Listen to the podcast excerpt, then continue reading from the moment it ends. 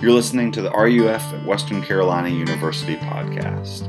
RUF is a campus ministry that exists to reach students for Christ and to equip them to serve Christ, His church, and His world. For more information, follow us on Instagram. We're at RUFATWCU or look us up online at www.ruf.org. Thanks for listening.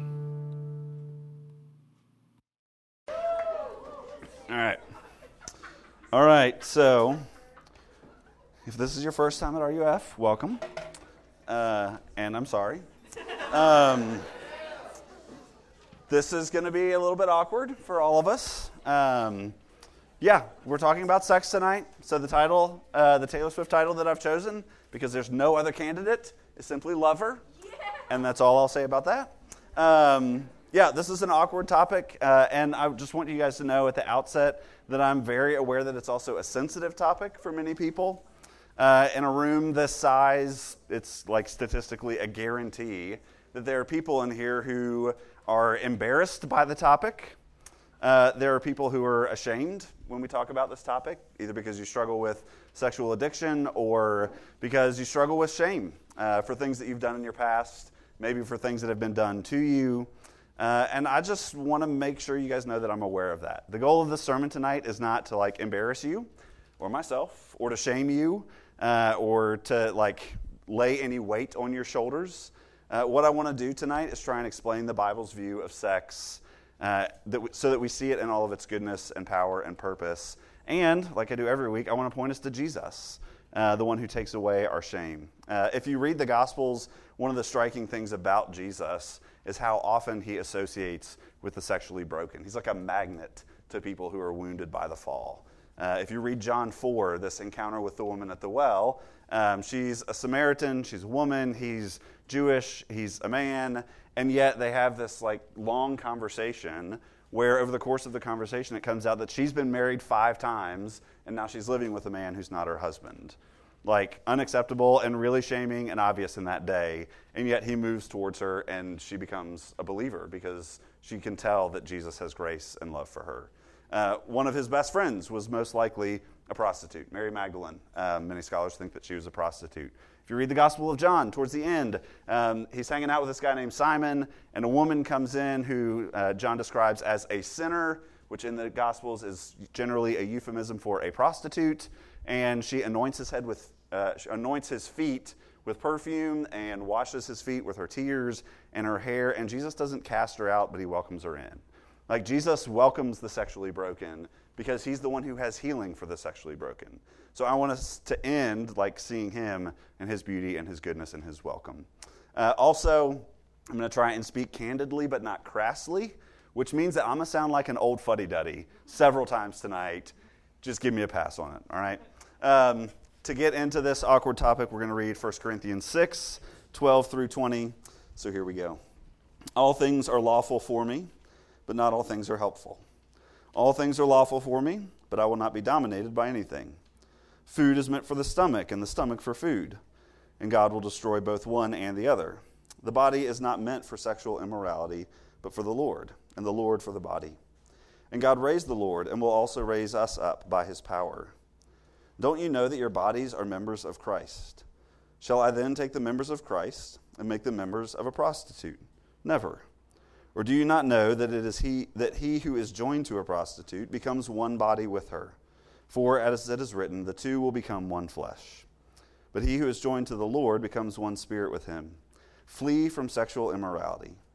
Every other sin a person commits is outside the body, but the sexually immoral person sins against his own body.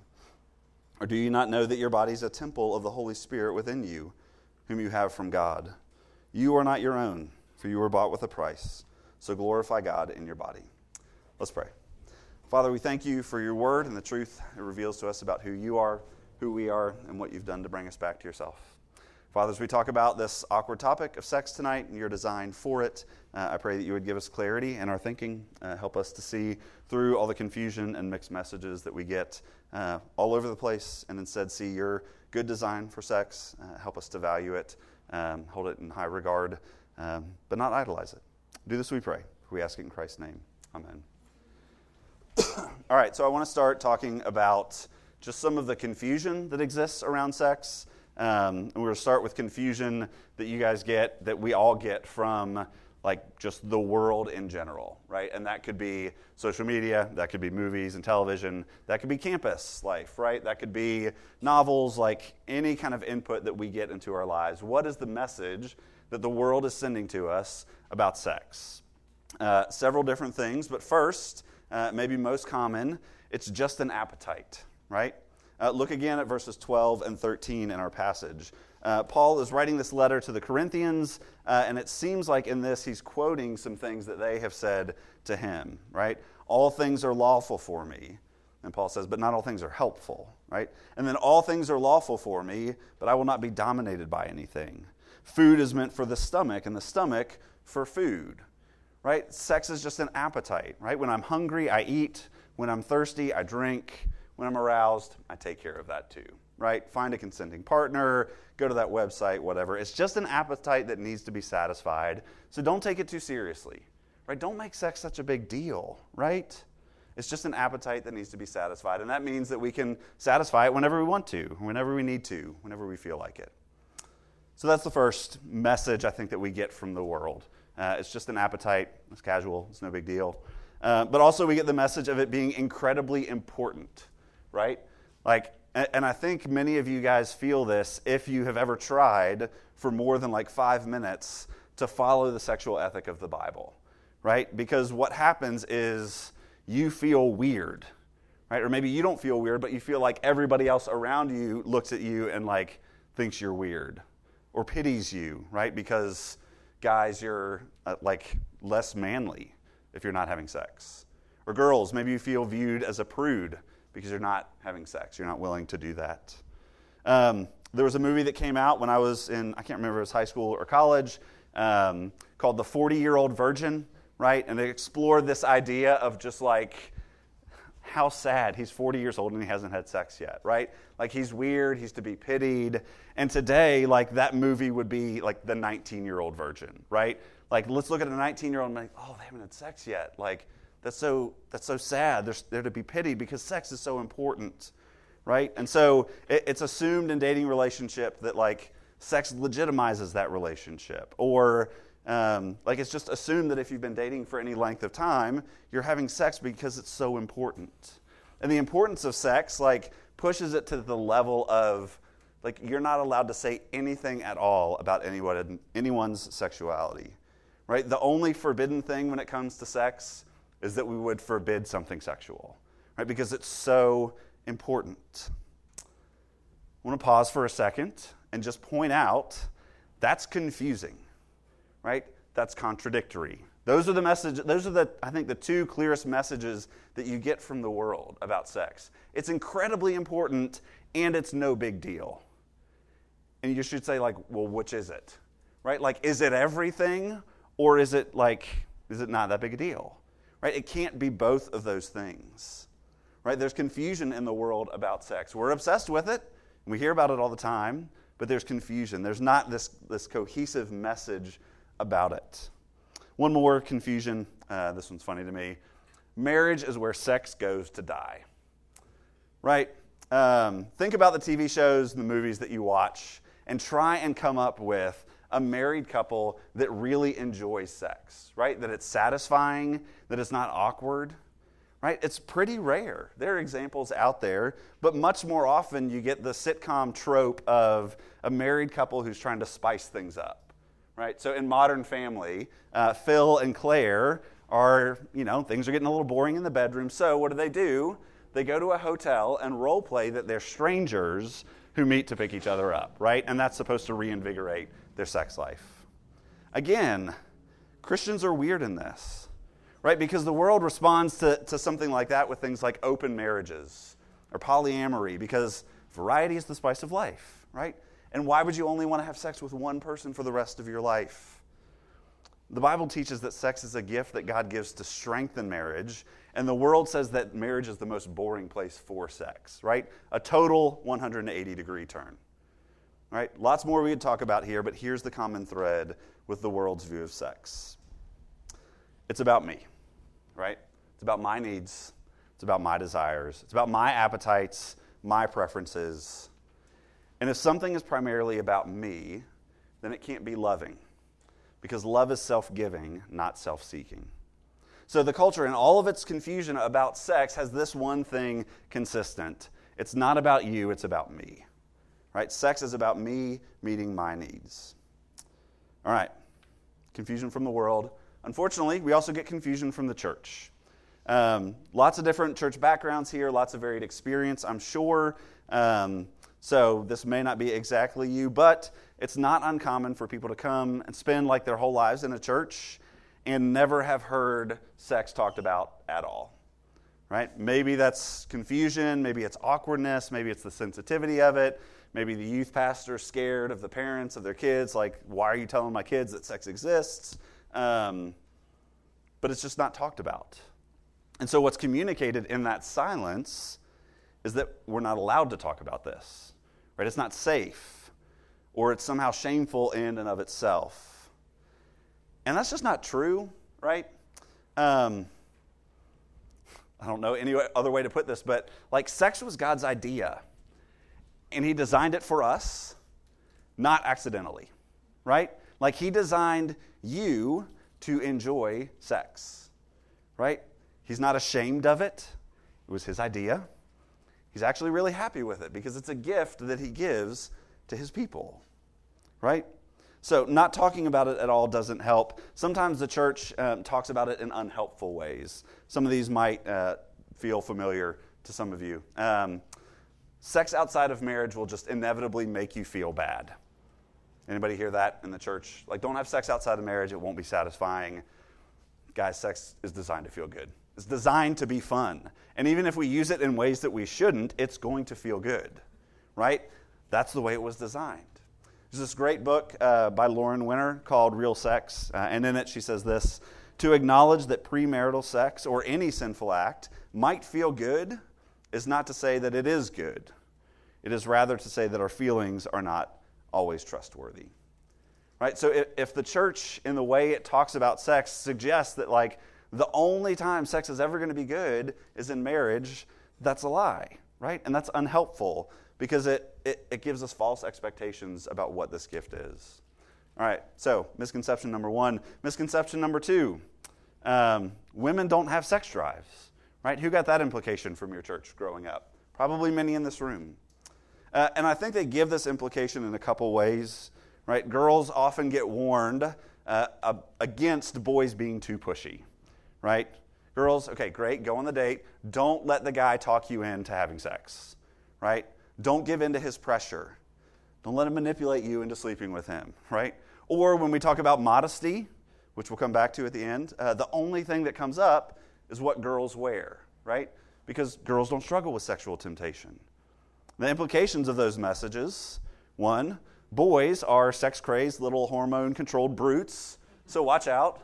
Like it's okay to laugh. This is awkward. Laughing will help like disseminate some of the tension, okay? The implication of that is that boys are sex crazed little hormone controlled brutes. So watch out for them. Number two, the other implication of that, if like all of the warnings about sex are given to girls and all the in, like encouragement towards modesty is given to girls, is that sexual temptation isn't something that girls struggle with, only boys. Which means that for some of you women, you you carry with you some shame about like feeling temptation there, right? About being sexual, having sexual interest or thoughts, right? Maybe you thought, what's wrong with me? Because you got the implication from your church that women don't struggle with sexual temptation. Lauren Winner again says rather than spending our unmarried years stewarding and discipling our desires, we have become ashamed of them. We persuade ourselves that the desires themselves are horrible. Uh, misconception number three sex before marriage is the unpardonable sin, right? That's the worst thing that you can do. Um, again, misconception, not what I'm saying. Um, because when we talk about it, right, like hush tones, whispers, did you hear that, like, that person, they had sex? Like, did you hear that she's pregnant? That means that she had sex. Um, like, and just kind of the, the way we talk about it is like, you're, you're dirty or you're unclean or like you've given part of yourself away and you can never get it back um, leads to this kind of like, don't you dare cross this line. I think, too, the, um, the way we talk about accountability groups feeds into this misconception. Um, I don't know how accountability groups work with women or if you do them or what, uh, but with guys, it often goes something like this Hey, I've been struggling with some sexual temptation. Can like me and you and maybe a couple other guys like meet weekly or monthly to just like be honest and hold one another accountable? Uh, and that's good, right? We're supposed to encourage one another, help one another in our pursuit of holiness. Um, but that's the only thing I ever hear guys holding one another accountable for, right? Like, where's the accountability group for my deep struggle with generosity, right? Like, have you ever heard somebody come up and it's like, hey, I'm really struggling with being selfish. Can we meet like once a week so that we can talk about that? Or I'm really struggling with impatience, right? And it almost kind of communicates that if we get this right, then we'll be fully formed, mature Christians right? And I have news for you. You cannot look at porn and still be a jerk, right? Like just because like your Christian discipleship isn't just your sexuality, right? It's part of Christian discipleship and it's part of your growth in holiness, but it's not the totality of it. And a failure in this area does not translate to a failure in the Christian life as a whole. All right, so those are some of the misconceptions I think that we get from the church about sexual sin, sexual temptation, and just sex in general. Um, okay, so we've got the world's view of sex. It's like selfish, kind of self centered. Um, and then we have the Bible's sexual ethic, which is really kind of easy to articulate because it's like so straightforward. Uh, a man and a woman in the safety and security of marriage, right? That's, that's what sex is designed for. But that feels so foreign to every other message about sex we're given, right? It feels restrictive, right? God, why give me these desires if I have to wait to be married to fulfill them? And I think that as, if you're thinking about sex the way that the world does, then yes, that sexual ethic of the Bible feels ridiculous. It feels restrictive, it feels repressive and regressive and other negative RE words. Um, but I don't like this isn't what the Bible thinks about sex. I think if we can like explain and explore what the Bible actually does say about sex, then the sexual ethic of the Bible will make more sense. So that's what I want to try and do for the rest of our time. What does the Bible actually say about sex? What is it for? What does it do? First thing, uh, sex is for pleasure, right? Mentioned this already, but want to reiterate it is a good gift that God gives for a husband and wife to enjoy one another. If you don't think the Bible has a positive view of the fact that sex feels good, go read Song of Solomon this evening. Like, and then come talk to me, right? like, it's uncomfortable if you read it. Some of the imagery, some of the metaphors, there's a lot of pomegranates and like palm trees, and it's just, it's out there. And yeah, sex is for pleasure, and the Bible says that's a good thing. Number two, sex is for children, right? Uh, Genesis 2, which Paul quotes uh, in this passage, he says um, that not sex is for children to have. Oh my gosh. sex is for bearing children. All right? Okay. Woof. May edit that next time. All right. Everybody take a breath. All right. Sex is for bearing children. Okay. In Genesis 2, God gives Adam and Eve this command be fruitful and multiply. Right? He tells them, I've made you in my own image. I want you to fill the world with other images of me. Right? Go out, be fruitful, multiply, fill the earth, and subdue it. Right? Go make more people. Uh, a caveat this doesn't mean that I don't believe in contraception, right? I'm not that crazy.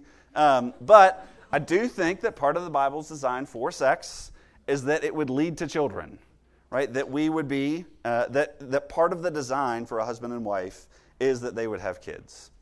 Um, but again, right, combine this with sex being pleasurable. How good is God that this, like, this thing that makes more people in the world is also really, really fun? Uh, if you've been to my house, maybe you have seen our chickens. We have eight hens and one rooster. Uh, a hen is a female chicken, a rooster is a male chicken. Um, and it has led to some interesting conversations with my kids. Because this male chicken does things with the female chickens that um, don't really have any clear purpose to a five year old or a four year old or a seven year old. And so they ask questions about it. But what happens is the rooster will follow around one of the hens and she'll like avoid him for a little bit, but eventually he catches her and he jumps on top of her and pecks her in the head until she like leans forward and then like rips feathers out of her until he's done. And then she and then he hops off and goes his merry way and she like, you know, fixes her hair, ruffles her feathers and like goes about her merry way. It does not look like a pleasant experience for anybody involved. And look, God could have made the way that we make people to not be pleasurable, right? To just be like, I don't know, something else. But in God's goodness, this obedience to his command to fill the earth is a pleasurable thing, right? So sex is for pleasure, sex is for making more people. Um, and then the long one sex is for uniting. Sex and sexual intimacy communicates to someone else, I am yours fully and completely and always. Sex is vulnerability and acceptance and intimacy and knowledge of the other person. Sex is saying with your body that with me, your vulnerability will not be seen as weakness, your self disclosure will not be used against you, and this intimacy will not be discarded. Look again at our passage, verses 15 and 16. Paul says, Don't you know that your bodies are members of Christ? Should I then take members of Christ and make them members of a prostitute? Never. Or don't you know that he who is joined to a prostitute becomes one body with her? In other words, Paul is saying, uh, think of the most impersonal sexual encounter that you can, right? For him in that day, like, think about sex with a prostitute, right? Purely transactional, not relational at all. Um, there are modern equivalents we could draw. We'll just stick with what Paul says. Uh, even there, Paul says, sex unites, right? He who is joined to a prostitute becomes one body with her. So whether you're talking about a random hookup at a party, friends with benefits, make-out buddies, two people who've been dating for years, or married couples, sexual intimacy binds you together. Sex unites because sex communicates commitment whether we want it to or not right? Like that's what it does because that's what it was designed to do. So you can call it casual sex, but it's still going to bind you together. Uh, Brian Sorgenfrey, campus minister at Ole Miss, uses the illustration of super glue to talk about what sex does. It binds things together, right? It's incredibly useful for fixing shoes, for fixing the dozens of things that my children break on a weekly basis, right? I'm really thankful for super glue. But every once in a while, I get it on my fingers and even though I don't want it to bind my fingers to things, it does, right? Because super glue doesn't just work when I want it to work, it works because it works, right? It's designed to do what it does, and so it does that. And when it gets, like when it binds things together, it makes it difficult and painful to separate. And this might be why you're still hung up on your ex, right? Whether you went all the way or just crossed lines. Again, that sexual intimacy bonded you together. Promises were made with your body, and they were taken back. And that hurts, and that pain doesn't go away quickly. This um, uniting superglue effect of sex is why the Bible reserves it for marriage. Right? Like in the world's view, sex is casual, like it's an option, it's something that you can do and then like go about your day. But in the Bible's view, sex binds things together, and therefore it's reserved for marriage. Not because it doesn't work like that, not because it doesn't bind things together outside of marriage, not because it's bad, but because it's so powerful, because it actually does what it's designed to do. Because sexual intimacy outside of marriage actually communicates a lie.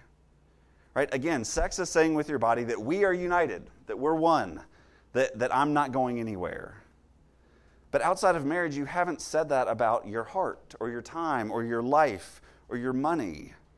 So, sex outside of marriage is like saying, I am willing to be united to you physically, but not spiritually, financially, relationally, or in any other way, which is selfish and a lie. Right? But in marriage, where there are promises of fidelity and unity and permanence, that physical unity is joined with a spiritual unity and a relational unity and a financial unity and a, every other kind of unity you can think of and is beautiful. Marriage isn't where sex goes to die, it's where sex is finally safe, where sex finally brings life. think about it as something like it's, it's so powerful that we have to be careful around it, right? It's, it's like a firework, right? Fireworks is a good metaphor for sex, right? Um, if you use fireworks in the right way, they are incredible, right? They're beautiful, they're really loud. Like, it was really fun taking my girls this past 4th of July in the back of my truck to park in Sylva and just like sit and watch the fireworks. But what would happen if a firework went off in my garage or in this room, right? Like, people would be deaf and blind, and like maybe somebody would die. We would definitely light something on fire, right? Because it's powerful right? And in the right context, it's beautiful, but when it's used incorrectly, it can cause incredible damage. And that's why in the Song of Solomon, um, this book of the Bible that just celebrates sex and marital intimacy, it, it gets interrupted every once in a while. It kind of comes out of nowhere, right? Like you're cruising along through this like Hebrew semi-erotic poetry, and somebody yanks the handbrake on the car, and you come to a screeching halt. Four times in the book, where it says, "Do not stir up or awaken love until it pleases. Don't make those promises with your body, in other words, until they've been backed up with some real covenant safety. That's why I said last week that in your dating relationships, I think the line uh, should be between affection and arousal, right? In other words, avoid stirring up or awakening love. Because arousal is an escalator, okay? Some of you who stuck around for the Q&A heard this. Arousal is an escalator and we want it to be an elevator. And here's what I mean by that. Um, you want, with your boyfriend and girlfriend, to be able to walk into the metaphorical elevator, push the button for the making out floor, go up there, hang out for 15 minutes to three hours, uh, and then get back in the elevator, push the button for the lobby, and go about your day, right? That's what, you, that's what we all want to be able to do with the person we're dating. But that's not how it works, right? In, actual experience, that arousal is not an elevator where you say, like, I'm going to go to this level and I'm going to hang out there. No, it's an escalator, right? It's designed to get you all the way to the top. And if you've ever ridden an escalator and tried to stay at a certain level on an escalator, right? You do that thing where you're in the mall and you're like, I wonder how long I can stay on this escalator. And you turn around and try and walk down the escalator that's going up. It takes an incredible amount of effort and resistance and perseverance that we just don't have, right? We lack all kinds of self control.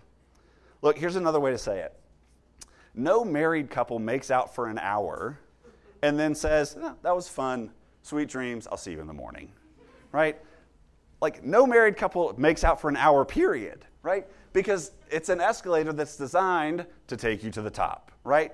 And making out for an hour is like not fun for married people because escalator wants to keep going up you can laugh. It's uncomfortable. Um, again, that physical intimacy, that arousal, is designed to drive you to its conclusion. The escalator wants to get to the top. That's what it's designed to do, right?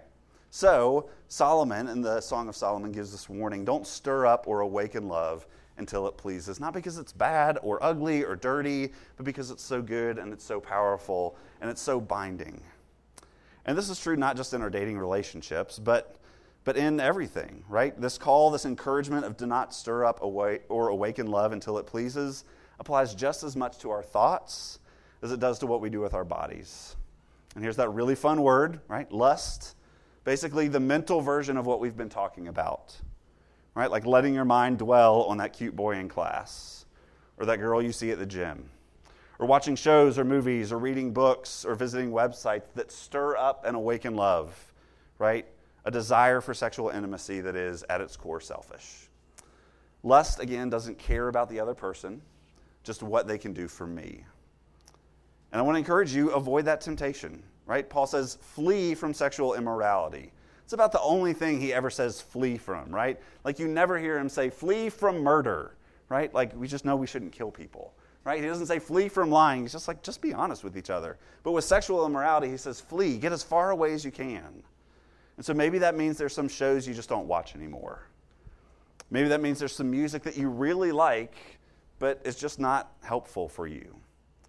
Maybe it means that you get a membership to the Jackson County Rec Center that's just a little bit down the road uh, instead of going to the gym here at campus because there are far fewer attractive people at the Jackson County Rec Center than there are at the campus rec center. Maybe it means your computer lives in your living room and not in your bedroom. Look, we're not called to deny our sexuality and our sexual desires. We're not called to feel shame about having them, but we are called to be self controlled in what we do with them, both physically and mentally. And yes, that's difficult in a sex saturated world. But is it really surprising that following a crucified king would involve some level of difficulty?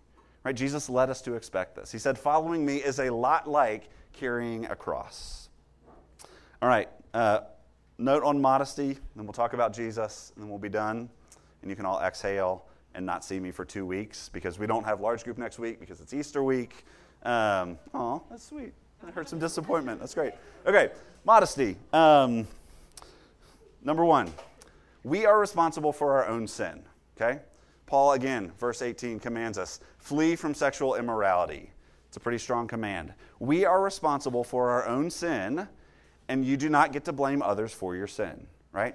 Guys, your struggle with lust is not girls' fault. Girls, your struggle with lust is not guys' fault.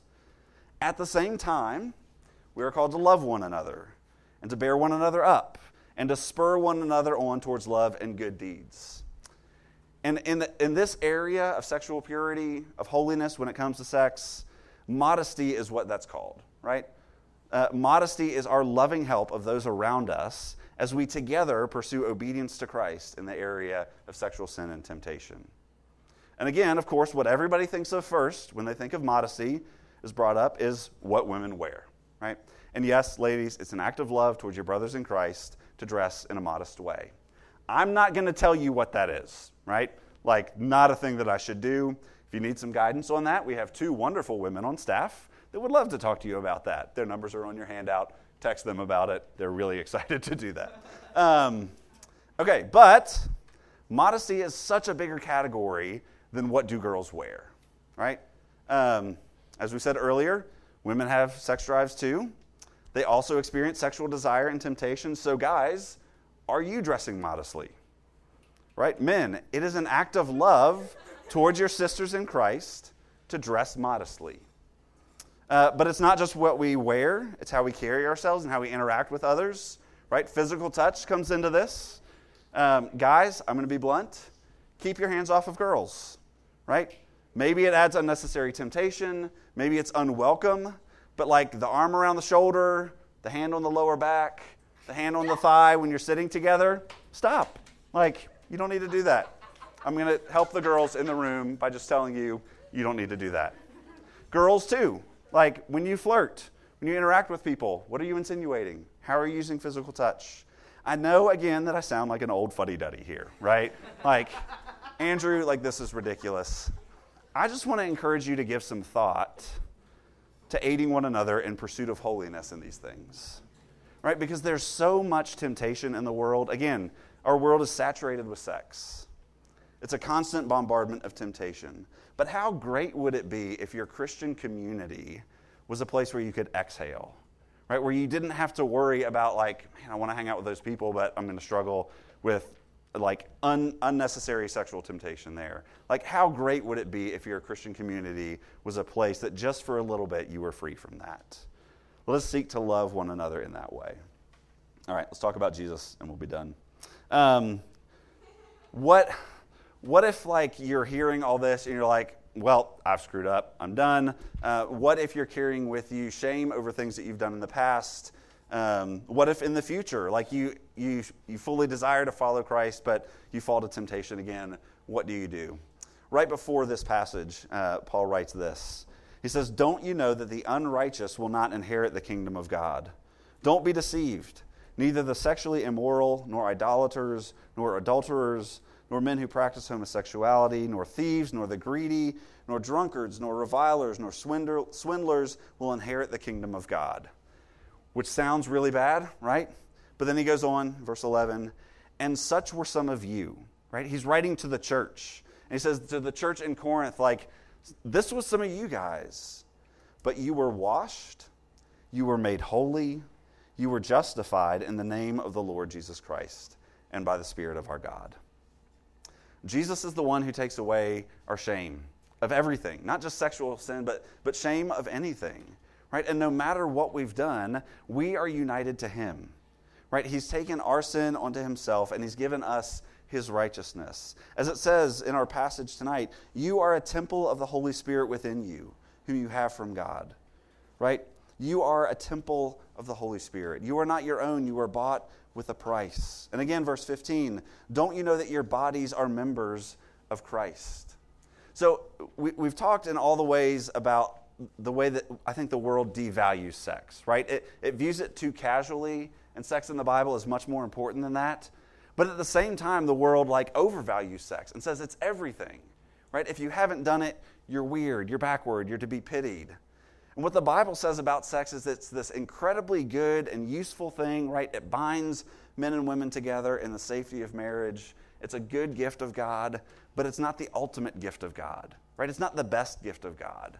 The way the Bible talks about sex is that it's actually a foretaste of what our eternal union with Christ looks like, right? So that that any sex you would enjoy in this life would pale in comparison to the pleasure of, of, of union with Christ for eternity. The Bible, the story of the Bible, ends with a wedding, right? Where we, the church, are, are married to Christ, our bride, and we experience unity and oneness and perfect acceptance with Him forever, right? And the joy of sex in this life is just a shadow, like just a, a, a poor copy of that bliss for all eternity. And so at the, at the same time, our world manages to like devalue sex and overvalue sex. But if we look at the way the Bible talks about sex, we can look forward to it and anticipate it, but not like put our humanity on it, right? Not like put the weight of our personhood on it. We can enjoy it as a good gift of God in the right way, right? Recognizing it for the gift that it is, but not putting so much value on it. And again, take encouragement in what Paul says uh, in chapter 6, verse 11. Such were some of you. But sex is not the unpardonable sin right? Sexual immorality is not unforgivable. Such were some of you, but you were washed, you were sanctified, you were justified in the name of the Lord Jesus Christ and by the Spirit of our God. Let's pray. Father, we thank you for your goodness to us, your love for us, your kindness to us. Um, Father, we confess that this is, uh, again, an awkward topic and an uncomfortable topic, and for many, a source of shame and embarrassment.